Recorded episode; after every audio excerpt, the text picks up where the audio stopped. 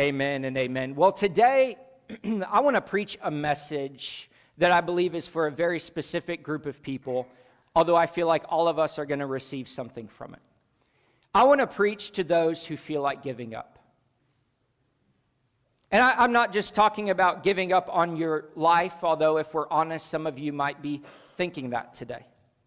But maybe you had a goal, you had a vision, you had a dream and, and you started it and you were super fired up, you were super excited about it, but then you hit resistance, it stalled, you didn't see the progress you wanted, and you find yourself this morning discouraged, overwhelmed, and you feel like quitting. For some, it's going to be a relationship that you've been praying would be restored. Maybe with a spouse, maybe with a son, maybe with a daughter, maybe with a friend. And you've been praying and believing that it would be restored, and that relationship is still broken today, and it leaves you wondering, will it ever be the same again? Or maybe it's a marriage that you're fighting for, and if you're honest this morning, you're just running out of fight. Maybe it's a miracle that you're believing for in your health. And you've thought, God, I've been battling this thing for so long. Will it ever change? Maybe you're believing for a miracle in your finances and you, you've just kind of given up on the fact that you're going to live in poverty for the rest of your life. Maybe it's an addiction that you can't seem to break. Maybe it's depression that has you holed up, always anxious, always worrying, and never able to enjoy the joy of life. Or maybe you're praying for a child to come home or a child to understand that they have a heavenly father in heaven who loves them and you just are tired and feel like giving up. You've tried, you've prayed, you've believed, but if you're honest this morning, you're losing hope. I, I want to title our message, if you're taking notes. I know we, we have an I am statement that we'll get to, but the title this week is When You Want to Give Up. When You Want to Give Up. Now, today's message is going to end this series that we've been in for about seven weeks. And this series is called Pre Decide How We Make Better Choices That Lead to a Better Life. In the first week, we talked about the quality of our decisions will determine the quality of our life. And naturally, as humans, we're not good decision makers. And so we talked about the power of pre deciding and how we can pre decide with a statement. We can pre decide when I'm faced with this situation, I have pre decided to take this action. Y'all know what I'm saying, right? I, have pre decided when my mother in law makes me mad, I will. I ain't gonna go there. She's in here, guys. But we can pre decide, and we have to pre decide because we need to be ready. And so we decided that we were going to have these six I am statements because if we can pre decide who we are, that will help us know what to do. And, and, so, our first I am statement, we pre decided, I am ready. Y'all should know the drill by now. Come on, church, let's say it. All right, and we're going to be ready by moving the line, magnifying the cost, and planning our escape. And then we pre decided, I am consistent.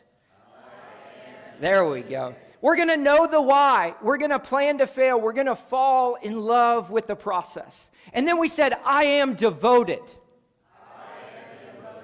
Now say it like you mean it. Come on.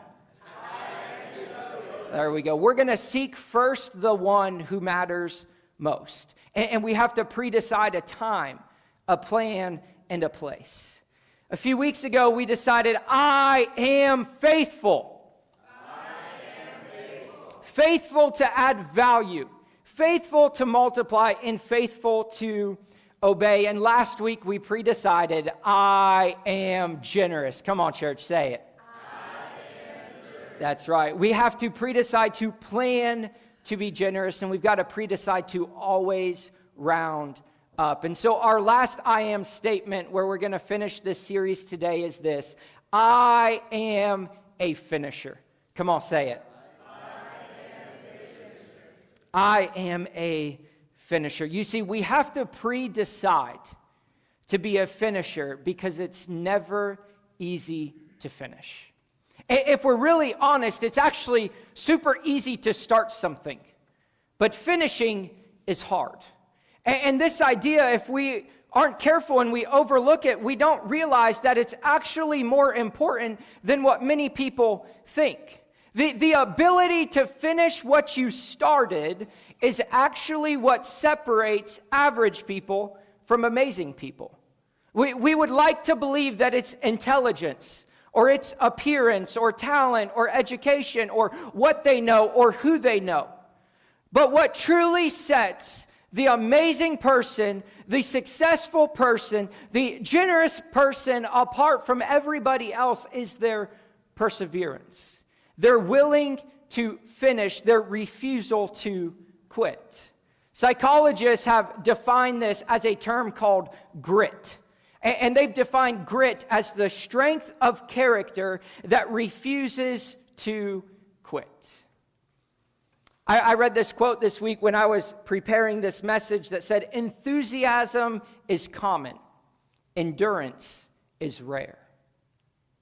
And I began to think of how many people I know in my life that they have a lot of endurance. How many of y'all just would love to walk outside today and run 10 miles just for fun? Yeah, not very many of us. Why? Because it takes endurance to accomplish it. If you're trying to get into running, I've got a piece of advice. Have a friend of yours, have your husband, have your wife, drive about two miles away from your house, drop you off, and then leave. Because the only way you're going to quit is when you get home. I'm just saying, some of us, we get on that treadmill and it's too easy to quit. It's easy to start, but it's hard to finish. And so we're going to pre decide today I am a finisher. And how we do that is we make this decision. When I commit, I don't quit. Come on, say that, church. When I commit, I don't quit. You know, one of my greatest mentors in my life gave me a piece of advice that has stuck with me from that moment. And he said, Michael, you need to learn to let your yes be yes and your no be no. Only commit to the things that you can see through to the finish. Only say yes to the things that you can say, if I started, I'm not going to quit. I want to look at the words of the Apostle Paul in 2 Timothy chapter 4. And as you're turning there, if you've got your Bible, turn there 2 timothy chapter 4 but some context here into this letter this is one of the letters that the apostle paul is writing to his spiritual son timothy and, this letter is actually being written not from a place where Paul is seeing supernatural success in his life. This is actually a time in Paul's life when he's facing some very real opposition and very real persecution. The Roman Emperor Nero is in charge right now of the empire, and he's actually sentenced Paul to be beheaded. And, and so Paul's in this dungeon. And, and when we think of a dungeon in this time period, think of like the sewage tunnels under New York City. All right? It's gross, it's disgusting, it's underground. And, and, what happens in these dungeons is people are waiting to be executed. And, and oftentimes, when they're waiting to be executed, a lot of men would actually die in the dungeon because their living quarters were so unhealthy and so disgusting. So they'd get sick and they'd die down there, and they wouldn't even clean up their bodies. They would just leave the bodies to rot. And so this is where Paul's writing these letters from. And I think it's important for us to understand that context because sometimes in America we can think that Paul's just chilling in his bougie mansion writing these letters about hope and about salvation and about grace, but he's actually writing these letters from very difficult seasons, difficult moments. But I love it because Paul still has hope, even in the face of persecution. Paul still holds true to the words of Jesus, even when a situation looks like hell has won. And so we're in 2 Timothy chapter 4. I, I just want to start and read a few verses, verse 5 through 7. The Bible says, Don't be afraid of suffering for the Lord.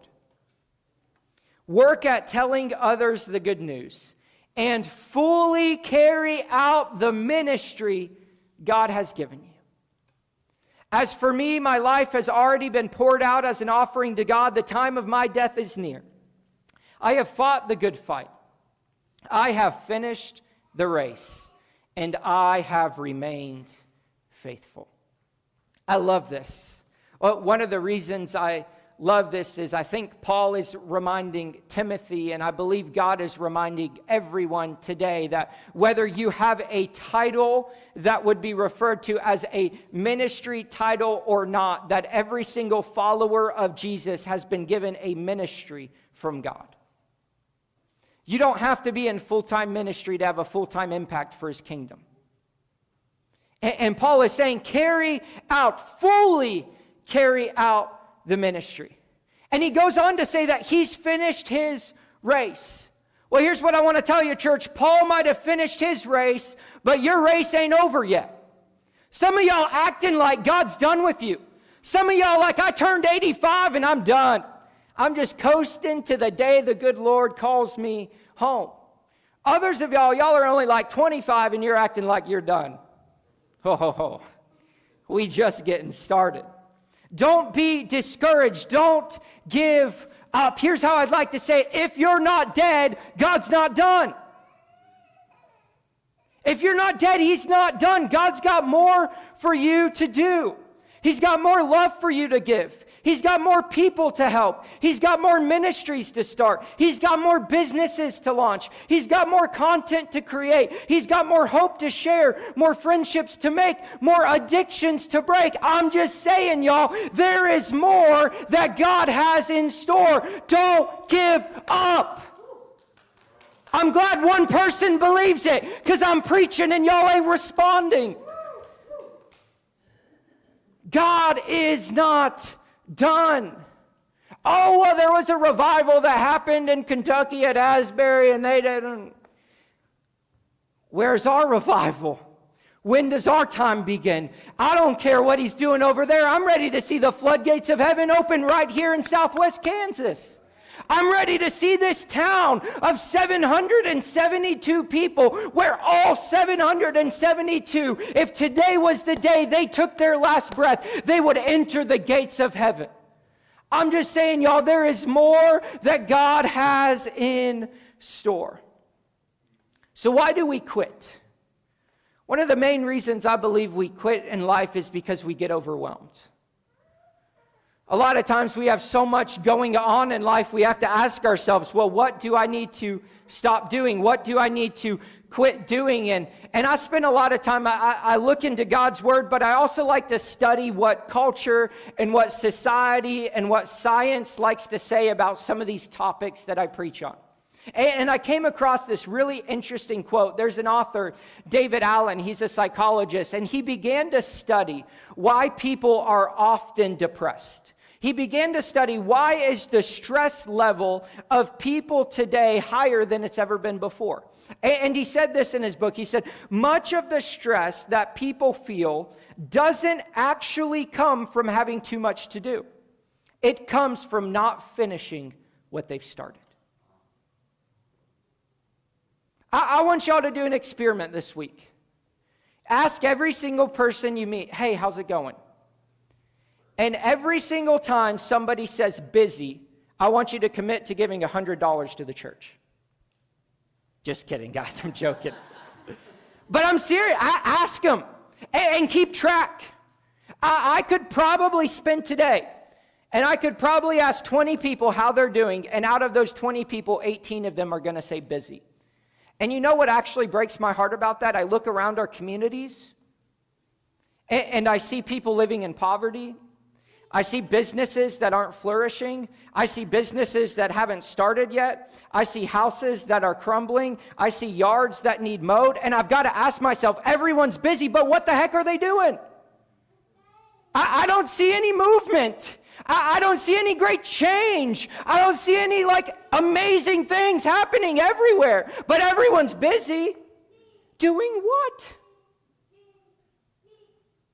Are, are they busy for the kingdom or are they busy for themselves?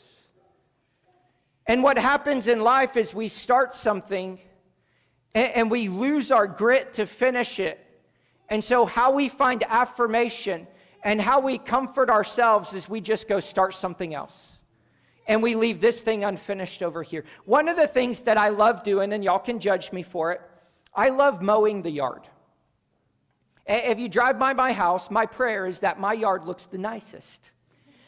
not out of pride, but it's one of the few things in life that I can walk outside my house, I can start mowing my yard, and three hours from the time that I start, it is finished. It is one of the most satisfying feelings in the world. Because if you're anything like me, there's a lot of things in our workplaces that we never actually see finish. There's a lot of things in our life that we never actually see finish. And, and, we love, it's in our human nature, we love to see things finished. It is true. So I want to ask you, what haven't you finished? What unfinished business is there in your life? And no, I'm not talking about that Netflix show, all right? Oh, I got to go finish that today. No, that's not what your pastor is telling you. I'm asking you, what has God called you to start that you have left unfinished? In Revelation 3, we read the letter to the church in Sardis. And in this letter, it says, I know your deeds. I know you're busy. For you have a reputation of being alive, but you are dead. Wake up! Strengthen what remains and is about to die, for I have found your deeds unfinished in the sight of my God. They might as well have just written that to the church in southwest Kansas. Wake up! It's not over. Don't give up. What's your unfinished business? Is it to heal a broken relationship? Is it to share your faith with somebody that God's been laying on your heart for years? Is it to finally give what God has told you to give? Is it to finish that degree? To start that hobby? To launch that business? To join that small group? To sign up to serve? To start a ministry? To drop 20 pounds? To apologize to the one who has hurt you? What is your unfinished business? In 2 Corinthians chapter 8, the apostle Paul gives some advice. Starting in verse 10, he says, "Here is my advice. It would be good for you to finish what you started a year ago." You see, the church in Corinth was really good at this. They would start something and they would realize that something else was going on that they wanted to be a part of better, or that culture or society was changing over here, so they wanted to jump on that trend or this trend. And, and they began to get so distracted with everything that they were starting that there were so many projects and so many things that they were leaving unfinished. And, and so the, the Apostle Paul is writing to them here's my advice for the church. It would be good for you to finish what you started a year ago. Last year, you were the first who wanted to give, and you were the first to begin doing it. Now you should finish what you started. What is the unfinished business in your life? Now, I know some of y'all might be asking this question well, Pastor, why does it matter if I quit? I, look around this room and there's about 100 people in here. Why does it matter if I quit? Because so and so is going to pick up the tab. I, am 87 years old. I can't do things the way I used to do them. I, why does it matter if I just coast to the finish line? Why does it matter if I quit? Well, guys, I'm so glad you asked. Thanks for being participating. Here's why it matters because every decision we make is a vote towards our future. And you know what vote we're making when we decide to quit? We're voting that we don't have what it takes. Yes, maybe you don't have the same energy you had when you were 20 years old. Maybe you're going to have to change the method of your ministry, but don't give up on the ministry. Maybe you're going to have to do things a little bit different than you did when you were my age or when you were a teenager. You can change the method and keep the mission. Don't quit. You see, when we stand strong, when we persevere, and when we don't back down, we are voting, I am a finisher, I will persevere, and when I commit, I will not quit. There was a moment in my high school career, I like to call it the career. Anyone else have glory days in their life? Come on, be honest. Every man better raise their hand.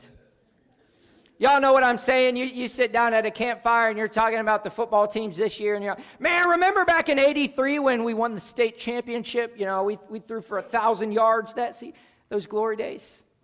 I remember when I was in high school, it was my senior year of track and cross country, and I had actually already signed and committed to run in college. And so I, I was kind of just cruising at that point. I, I was like, I'm going to just coast through the end of my year, and, and I just want to get to the next level. And I showed up at a track meet and I went out on the track. And, and believe it or not, I actually ran my fastest 800 that I've ever ran before. But my coach pulled me aside. and He started yelling at me Michael, I told you not to quit. I told you not to give up. I said, Man, I just ran a PR. What are you talking about? He says, I saw your face when you made that turn when you had 200 meters left to go. And it was the look on your face that said, I'm just coasting to the finish. He said, I, I want you to know that today you have a decision to make. What kind of person do you really want to be? Are you going to be the person that starts something and just coasts to the finish line? Or are you going to be the person that saves your best for the end? And you're going to run that race until you can't run anymore. And you're not going to quit. And you're going to live with grit. And you're going to persevere. Because I'm here to tell you right now this is the easiest it's going to be in your life. What you decide today will determine who you will be tomorrow. It changed me because in that moment I realized I had to make a decision. I had to pre decide that I was not going to quit. But I want to be honest this morning. You may see me struggle, but you won't see me quit. I, think the lie that some of us believe is that in order for us to be finishers, it means we don't have problems in our life. It means we'll never struggle. I'm here to tell you this morning if you have not yet submitted your life to Jesus Christ this morning, I do believe it's the best decision you will ever make. But here's what I'm not going to tell you I'm not going to tell you it's going to make your life perfect. I'm not going to tell you it's going to make your life better. I'm not going to tell you that it's going to remove every problem from your life. Because what happens when you submit your life to Jesus is now you have something to live for. Now you have a purpose to die for. But what it also does is it puts a target on your back because all of hell is coming after you. And isn't it amazing? Just think about this for a moment. When something is of value, people fight over it. When something is of value, people bid on it. Can I tell you how valuable your soul is? All of hell wants to kill it, but your Father in heaven died to save it. That's how valuable you are. That's how precious you are. All of hell is trying to kill it, but all of heaven has died to save it. When we commit, we will not quit. I'm not saying it's going to be easy. It ain't going to be rainbow and sunshines and unicorns all the time. But the greatest testimony of a follower of Jesus is like that of the Apostle Paul. That when persecution comes, he says, Brothers, you may see me struggle, but you will not see me quit. You may see me struggle, but you will not see me quit. How did he finish his race? How was he able to live in this way? I believe Acts 20 24 gives us the answer. He says, However, I consider my life worth nothing to me. I consider my life worth nothing to me. My only aim is to finish the race and complete the task the Lord Jesus has given me the task of testifying to the good news of God's grace. How was Paul able to finish his race? He finished his race because he wasn't running for himself. He wasn't running for himself. He said, I consider my life worth nothing. Do you know what happens when we quit? When we quit, what we are saying is we consider something else more valuable than the race that God has called us to run.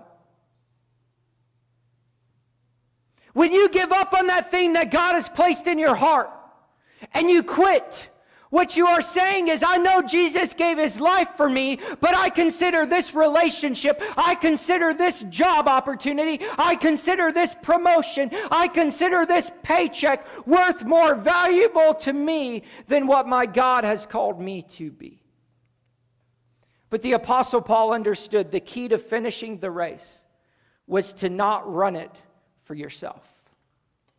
What do you have to consider worth nothing in your life in order to run the race your God has called you to run? Is it your personal comfort? Is it your net worth? Is it the opinions of other people? Is it your personal hopes and dreams? No, I'm not saying don't give up on the dream God placed in you, but y'all know what I'm saying. We all got some dreams that aren't of God. What do we have to consider worth nothing in order to run the race that God has called us to run? In order to truly be a finisher of what we began. And y'all, here's the amazing thing about running the race you don't have to finish it today, but you can take the next step. But I, I know what I know what's to happen.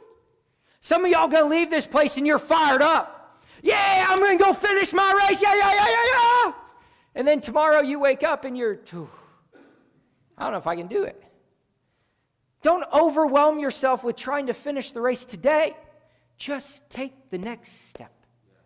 Just take the next step. What is it that God is calling you to do? You see, Jesus said to Telestai on the cross, It is finished. And we focus on those words and we focus on that phrase and we focus on the cross. But can I tell you something? There were a whole lot of steps that Jesus had to be faithful to take before he could ever declare it is finished on the cross. You see, he took the next step by loving those who hated him. He took the next step that when he was struck, he turned his other cheek. He took the next step that when he fell, carrying the cross on the path to Golgotha, he stood back up. He took the next step to forgive those who were cursing him. Jesus predecided all throughout his life. He was ready. He was consistent. He was devoted. He was generous. He was faithful. And he would be a finisher. What is the step? Is it to say another prayer? To make another call, to give another gift, to send another email, to run another mile, to memorize another verse, to take another lesson, to ask for another meeting, to talk to your children again, to pray for that person again, to forgive that person again, to dream that dream again. What is the step that you need to take? Because as a follower of Jesus, when we commit, we do not quit. Amen. Amen. And I know, if we're honest this morning,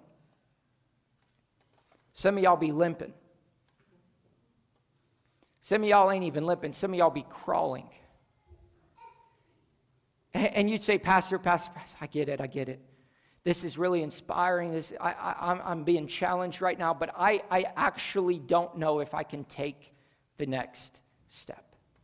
I don't know if I have the money in the bank account. I, I, I don't know if I have the right, the right attitude. I don't know if I have the right personality to walk into that room. I, I don't know if I have the courage to call that person again. I honestly, I don't know if I have the heart to forgive that person. You don't know what they did to me. I want to tell you, I've been there when you feel like you can't take the next step. So I want us to check this video out real quick.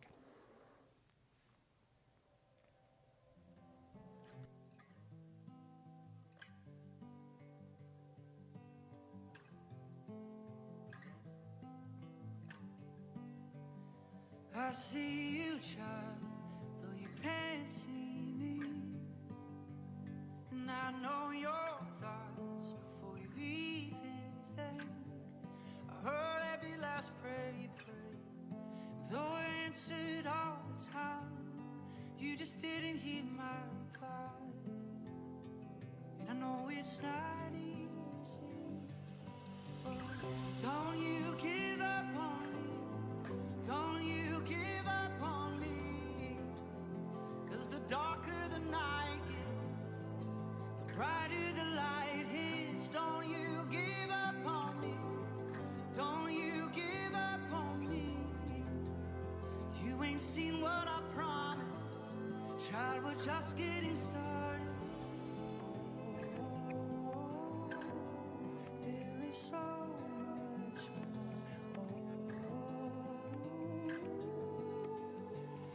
I'll be your way when there's no way out.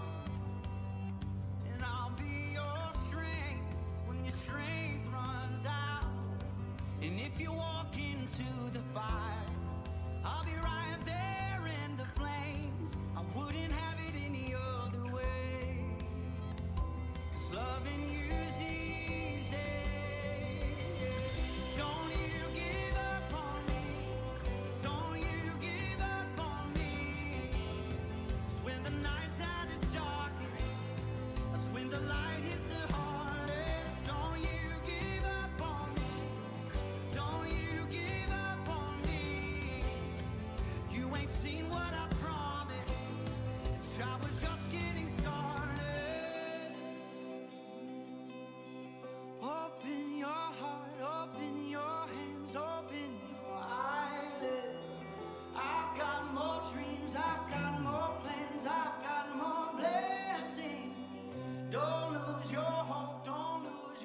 1992 Barcelona Olympics. Derek Redmond ruptured his hamstring. Looked as if he wouldn't go on, looked as if he would not finish his race. While he was struggling to take another step, what he did not see was behind him. His father was fighting security. His father was pushing people out of the way to get to his son.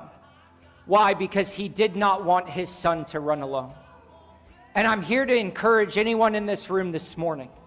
Man, I feel it in my spirit. Some of y'all think you're running this race alone.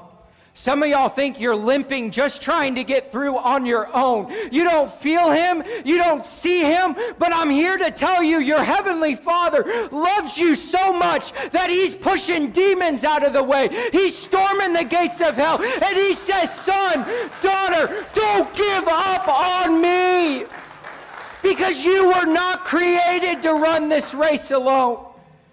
He said, You might struggle, you might limp, but you are never alone. The Bible says in Philippians 1 6, Be confident in this, that he who began a work in you will carry it on to completion until the day of Christ Jesus. You are never alone. My Bible says, My God will not leave me nor forsake me. And that means even in the valley of the shadow of death, your God goes with you. That means when you're on the highest mountaintop that you've ever walked on, that your God is with you. I don't care what you've been through. I don't care what you've done. I don't care what you think disqualifies you. When you are running in the lane that God has called you to run, you are never alone. You may see me struggle, but you won't see me quit. He said, It is finished.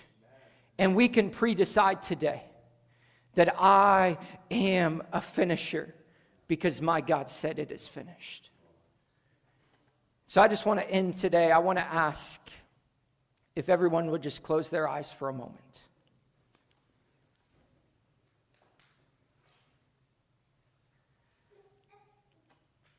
I don't know what it is that you feel like quitting today.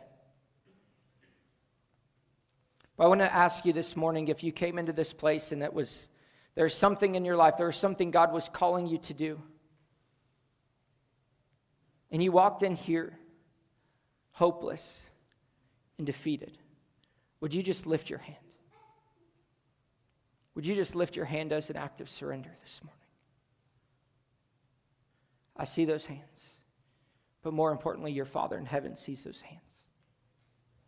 And just like the words of that song, what he's saying to you, son, is don't give up on me. What he's saying to your daughter is, I've got more plans. I've got more dreams. I've got more purpose for your life. Don't you give up on me. Because you see, when we run our race, and our goal is to run the race that God's called us to run. Quitting no longer becomes an option. Keep praying. Keep believing. Keep dreaming. Keep sharing. Keep giving. But don't give up on me. And with every eye closed, every head bowed, Maybe this morning you feel like quitting because you don't see a purpose for your life. And right now, you would say that you're living your life outside of the purpose that God has for you because you have never yet repented, submitted, and surrendered your life to Him. And I'm here to tell you this morning you were created by God and for God. And it's only when you repent, submit, and surrender that you will truly see the purpose that He created for you to live. Would you let today be the day that you don't give up, but you give it to God? That addiction that you're trying to overcome can be broken in the name of Jesus. That depression that's holding you back can be broken in the name of Jesus. The anxiety that is crippling you is overcome in the name of Jesus. That sickness that is causing you to walk and not experience the fullness of life can be healed in the name of Jesus.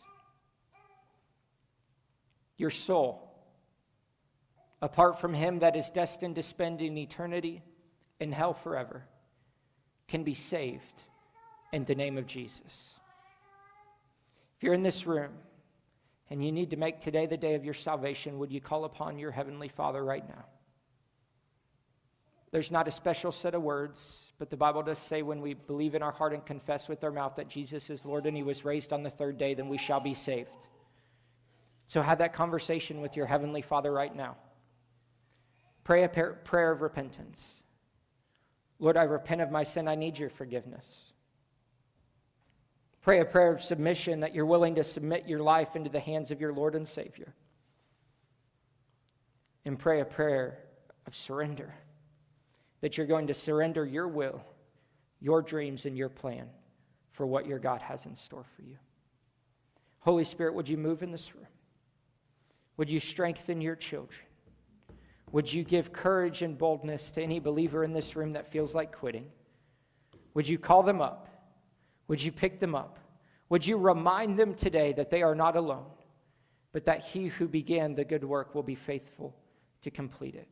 We thank you, Father, that even though in this world we will face troubles, that we can take heart because you, Jesus, have overcome the world.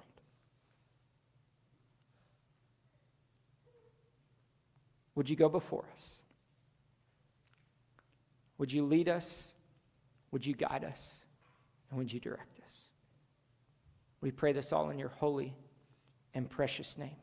All of God's children said, Amen, amen, amen and amen.